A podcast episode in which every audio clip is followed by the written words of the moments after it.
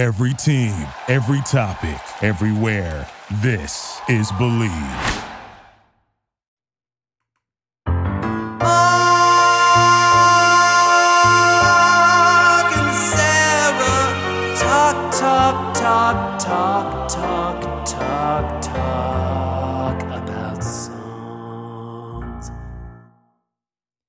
It occurs to me that we should have discussed who was introducing this episode of the podcast before we started recording it, but we didn't do that, so I'm just going to introduce it. Hi! Hi, everyone. Welcome to episode 236, if you could believe it. If you've never heard it before, you probably can't because nous sommes professionnels. Welcome to Mark and Sarah Talk About Songs. I'm your co host, Sarah D. Bunting, and I'm here, as always, with Mark Blankenship. Hi, Mark. Hi, I want you to know that I am recording this episode on a pony on a boat. Uh, finally. So today, as you may have guessed, we're talking about Lyle Lovett's If I Had a Boat, which is a listener request from Karen V that we were uh, quite delighted to uh, to receive and explore. Mark, did did Karen ask specifically for this song or just for Lyle generally? She did, in fact, ask us to specifically talk about if I had a boat, and I thought that was an excellent choice. I love Lyle Lovett's music, and I'm glad to be talking about him today because I've been thinking about how, although I often talk about maximalist pop songs on this show, I also quite like songs that are not that. so Yeah. to me to me i contain multitudes as do we all um, but i find lyle lovett to be one of the most gratifying country blues americana artists uh, of all time i have five lyle lovett albums that i have essentially worn out over the decades Uh huh. and If I Had a Boat is a great introduction to his songwriting if you don't know him because it it captures that combination of beauty and wit that makes him so special. He manages somehow to sing a lot of his songs with a lopsided grin that never comes across as a smarmy smirk. hmm And that affability is one of the reasons that I love him. Now, to be fair, many of his songs are very sincere. And in fact, my very favorite of his songs is a song called The Road to Ensenada, which is a the title track from his 1996 album, The Road to Ensenada. So good that album, by the way. But I feel like that the essence of Lyle Lovett is contained in a song like this. Um, and I guess we should probably just play a clip before we go any further. Yeah, let's do that. I'd go out on the ocean. And if I had a pony, I'd ride him on my boat. And we could all together go out on the ocean, setting me up on my pony on my boat. Now, if I were Roy Rogers, I'd sure enough be single. I couldn't bring myself to marry an old just be me and Trevor? We'll go riding through them movies, and we'd buy a boat and on the sea we'd sail. I first heard this song. It was put on a mixtape for me by uh, an old boyfriend, um, and I loved the song and Lyle Lovett immediately. Um, the the song showed up on the mixtape after the song had actually like come out and been in the world, I think. Um, but for whatever reason, I've seen that movie, The Opposite of Sex, like 20 times. I don't Featuring Lyle Lovett, uh-huh. And he, there is like a, um, uh, there is a gentleness, but like a steel cord um, dignity and determination to that character. And I have thought many times of that line that he has to, um, to why can't I think of her name? Lisa Kudrow's character, Jesus. Um, that's like, you know, when I come in a room, when we come in a room, we should be looking for each other. And if you're not doing that, you can kick rocks. And uh, I always found that just really um, admirable and sexy. And he has that like big schnoz that I like in my famous boyfriend. So um, I was immediately uh, appealed to by this song. Uh, I think that I thought uh, I put this mix on like in the car. I was by myself. The boyfriend was not present, and I was driving up to the Cape, and um, this this came on the tape, and um, I wanted to believe that it was an expression by the boyfriend of this world of two feeling that he was unable to articulate except via Lyle Lovett on a mixtape. Um, I, in retrospect, I think he just liked the song, which is which is fine. the, this was a really good mixtape that I think I imputed a lot of meaning to that it didn't contain. Um, in there, in there. But yeah, but uh, I mean, there was also like a snippet of Brian Austin Green. Like, talk about you know, oh, this do- this mixtape. We've heard of this mixtape before in the show's I lore. need to f- either find this or try to reconstruct it. Uh, I mean, like we're still sort of marginally in touch, this guy and I. So I should just send him an email and be like, "So, do you? Would that be weird? I mean, it would definitely be weird. Anywho, um, but this this song, like listening to it again, I hadn't heard it in a while, and um these these vignettes taken all together are pretty weird. Like if you if you pull apart individual lines like i, I sort of love like T- tonto's the you know the um last stand of tonto where he's like hey Right. su- suck it. Um but then there's a line that's like and if i were like lightning i wouldn't need no sneakers. Like yes that's absolutely true.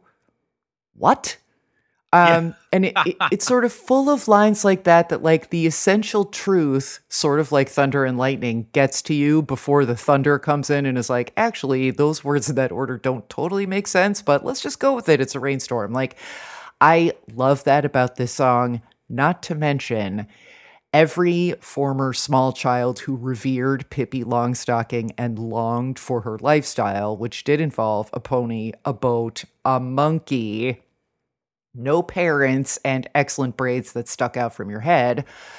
Um, like this is still the dream. Um, when I can't get to sleep, sometimes I like my sort of quiet place that they tell you to go to when you're trying to meditate is either a houseboat or a treehouse. But uh, the houseboat sometimes does contain a pony. Usually, it's just overrun with my actual pets. But um, there's there's something about this song that really speaks to all the like all these childlike things that you don't realize you were still hoping for that are that are still there like sort of ghosts anyway and also it's a beautiful song to listen to he's just very not soothing but there is that steely core of competence in construction. Also that's very um i don't know so, something that's you know some synonym for calming that doesn't imply chamomile. Yeah, it's it, it's that it's so it's con- very the music in his songs is always very controlled, but not in a way that's antiseptic. right. It's just so well constructed that you trust whatever he's doing because you can hear that he has really gotten his shit together. Yeah. It's like confident and it's compelling, but without being like, um, it's not going to sort of like wake you up d- kind of thing. I, I don't, I'm not articulating this well, but it's like, it's very, um, trustworthy, I suppose. yeah, that's the right word, I think. There- And he has a fundamental surreal quality Yeah. that he does. would not would not land the same if his music didn't feel so carefully literally crafted literally Yeah. might not be the word i'm looking for here but you know the the, music feels familiar and recognizable and Mhm. quote unquote solid in a way that makes it easier to enjoy the surreal flights of fancy in the lyrics i think Yeah, I, I, f- I feel like this is a um, songsmith. I hate that word. I also hate the word propulsive. Just you know, while I'm up, words I hate. but he seems to have a deep understanding of which um, flights of fancy go with which um, like melodic bedrock and melodic narrative so he's not like whatever the song is he's not trying to make it do anything that it it's not that it's not telling him to do Like, Right. he, Okay. understands his own stories on both levels Okay, so this is now getting me to the word I was groping around for. He is a musical traditionalist hmm and a lyrical surrealist. Yeah. And those two things together are very interesting. And his entire career is like this. His um his albums are full of songs that are rooted in specifically Texas sounds, but he also does um he has a, a band that he calls Lyle Lovett's Large Band. I, I love that. and it, it, it's uh it's got all kinds of like brass and there's all just tons of almost well the reason he calls it large band is that it would be a big band but they don't make big band music right. so he has this really vast musical palette that he paints with but it always is in the service of these songs that feel like they're almost in a david lynch movie in a way like uh the the the first song of his that I can remember hearing is a song from his album Joshua Judges Ruth, which is a perfect name for an album, P.S., Mhm. called Church. I don't know if you know the song of his. I don't. So Church is roughly six minutes long, and it is a an acoustic gospel song in which he is surrounded by a group of uh, blues and gospel singers with whom he has recorded frequently, including one guy named Sweet Pea Atkinson, which I've been obsessed with that name for like 30 years. Yes. oh Um, my god, I can't believe that name is taken. Damn it. I know. I just sent the patent off. But in church, there's the, it's a minute song about everyone being in a church service that just goes on and on forever, and everyone is starving. and the chorus is "To the Lord, let praises be. It's time for dinner now. Let's go eat." But then at the end of the song, the the uh, the the preacher is so in touch with the Holy Spirit that he manifests a dove that flies through the window. But he himself, the preacher, is so hungry that he eats the dove. I was just gonna ask if the dove gets et, and it does. It sure do. And then there's this Oh. whole vocal breakdown where all of the like Sweet Pea Atkinson keeps singing about cornbread in the background, and it's just like it's like so weird, and everyone is so clearly having a good time. And I think that's another reason that I really trust Lyle Lovett is that it really seems like he's having fun. And then in a song like Road to Ensenada, which I've already mentioned, that is a song that is just there to rip your heart out of your body. But even that song has some essential mysteries because it's essentially about a man dying in a strange town in Mexico and thinking about all the people he'll never see again. And you don't really know exactly who they are, but you kind of do. Anyway, the point is like the this is the the specificity of Lyle Lovett as an artist that you just don't find with other people. And I love that. And your discussion of what's happening in If I Had a Boat reminded me, Sarah, that with this particular song, I've always gotten the impression, and no one has ever said this to me, this is just how it sounds to me, that this is a song that you sing when you're just sort of idly strumming on your guitar as you sit on your porch and you're just sort of Uh-huh. letting your mind wander and you're just verbally doodling and you're like if i had a boat i'd put it on a pony and you just sort of let your mind go where it wants and then oops you wrote a song and i like that about it Uh, yeah. I feel like he sort of collected all these things that are like um i- it's what they call like a walking around song. Um Mhm. like the one that like when you're humming but you don't have anything particular stuck in your head, you always go back to it. Mine is um the leitmotif from Peggy Sue Got Married. I forget who the composer even is and it's not a. I mean it's just a nothing so it's a walking around whistling song and uh, it's like he collected all of his walking around lyrics and was like, "Oh, these all end up scanning. Let's let's put them in." Or like, here's the here's like the Ort plate of of lyrics that don't exactly make any sense and don't go anywhere else. Like he's talking about um, the Lone Ranger and Tonto, and then he's like, "If I were like lightning, I wouldn't need no sneakers." Like sneakers. Are we? Have you ever worn a sneaker? Like Lyle Lovett doesn't strike me as like a trainer's guy.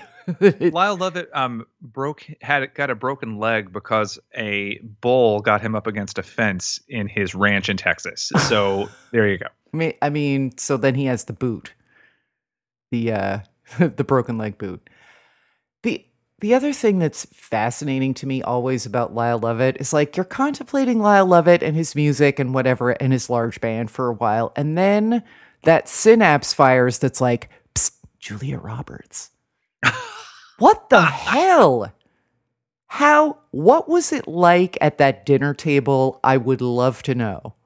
Yeah, seriously. Because What I did just feel about? like Lyle Lovett looked around and was like, well, I, you know, I was pretty sure this wasn't going to work out, and I was right. So I'm just going to get my git steel and go.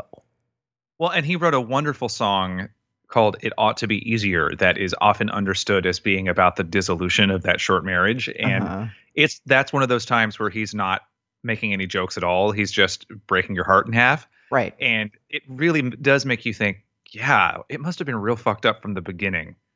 Yeah. You know, Julia Roberts was someone who in her time would marry people real fast. Remember Yeah. when she almost married Kiefer Sutherland? uh huh.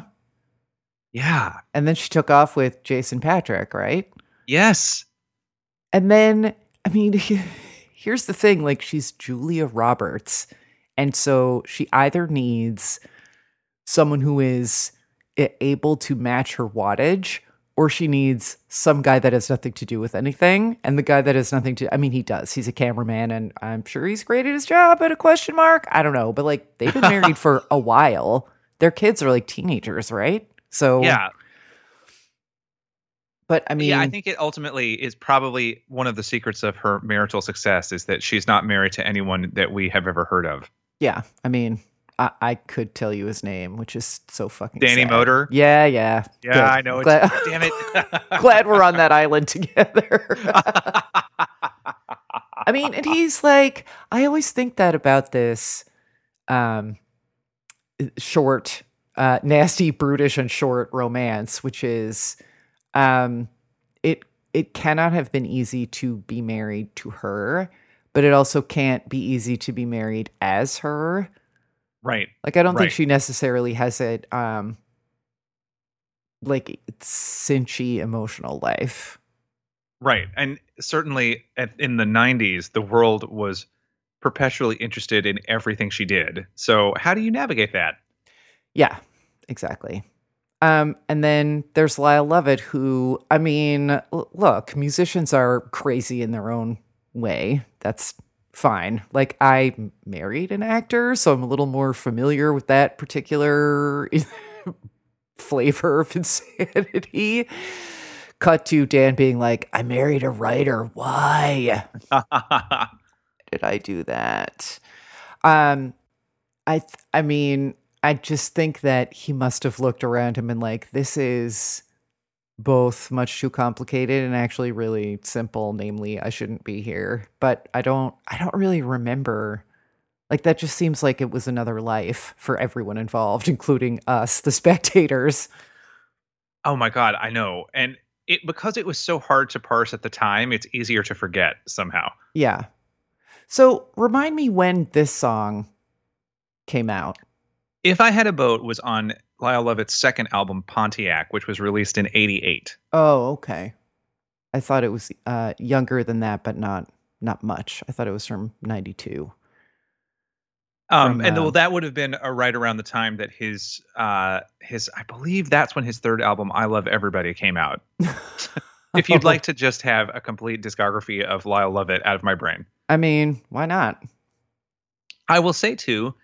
Uh, he also wrote another song called Fiona, which is Julia Roberts' middle name, and it's Mhm. about a six foot tall, one eyed girl whom everyone in town loves, and it's so awesome. wow, huh? and uh she's the one-eyed fiona. She she's got skin so pale she's six feet high. She's skinny as a rail with just one eye. She's Mhm. the one-eyed fiona. With just one eye, and that's that one thing that he can be like, well, Julia Roberts has both eyes, so I'm definitely not talking about her. Bye. plausible deniability Uh, love it. I'm also glad that you mentioned Lyle Lovett being in the opposite of sex because that's a nice segue into the fact that he was also in Short Cuts and The Player. Like Uh-huh. Robert Altman couldn't get enough of Lyle Lovett in the 90s. Yeah. He did. I feel like he had that um that uh, sort of early to mid 90s indie film look.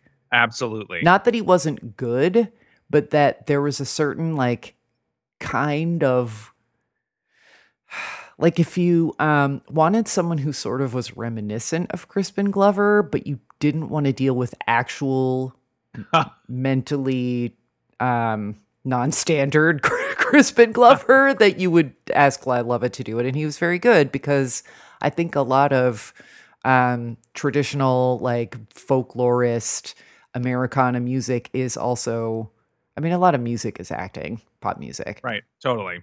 But I think this particular mode of storytelling lends itself and like he was never doing he was never doing too much. He was just like I was cast to basically be a, be Lyle Lovett with a somewhat similar name Right. and wear some boots and I'm going to do those things. This is reminding me too. Speaking of just context where someone really makes sense, I saw him once in concert with k.d. lang, Uh-huh.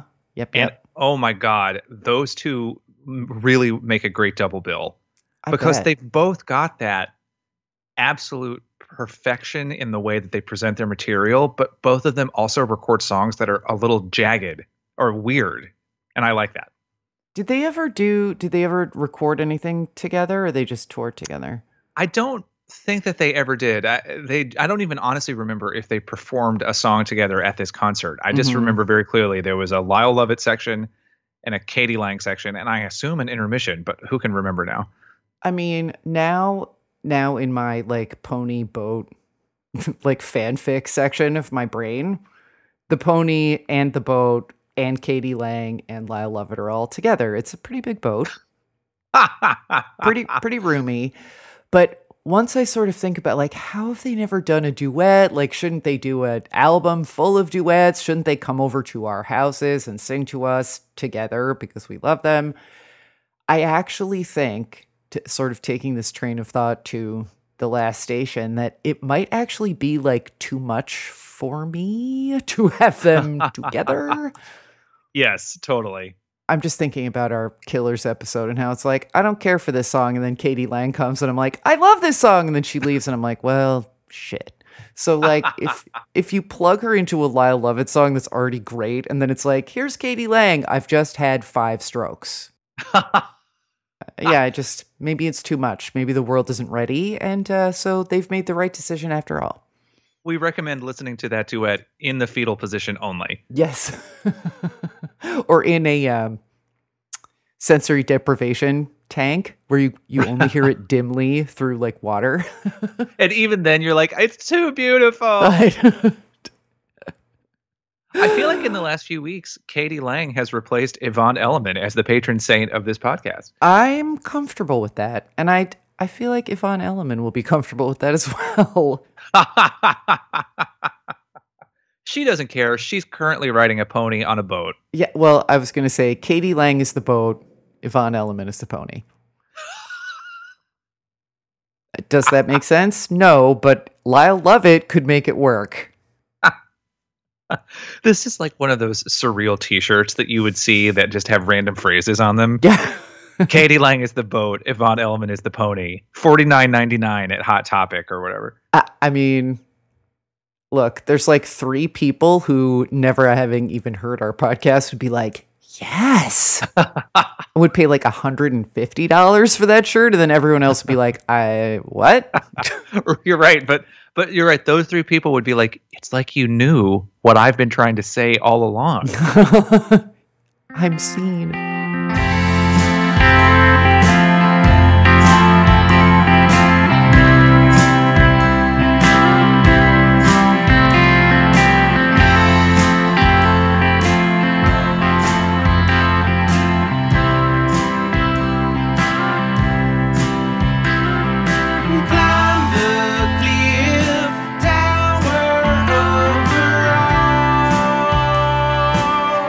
Mark, and Sarah Talk About Songs is hosted by Mark Blankenship, that's me, and Sarah D. Bunting. That's me. I also edit the podcast, which is a proud member of the Bleav Network. Learn more at bleav.com. To learn more about us, submit song requests, get a pop chart reading, or buy a Mastis book, visit our website at markandsarahtalkaboutsongs.com. You'll also find all of our social media links there too. That's Mark and Sarah with an H, talkaboutsongs.com. And for even more content and access the Mastas Happy Hour, become a Patreon supporter at patreon.com slash mastas. Thanks for listening.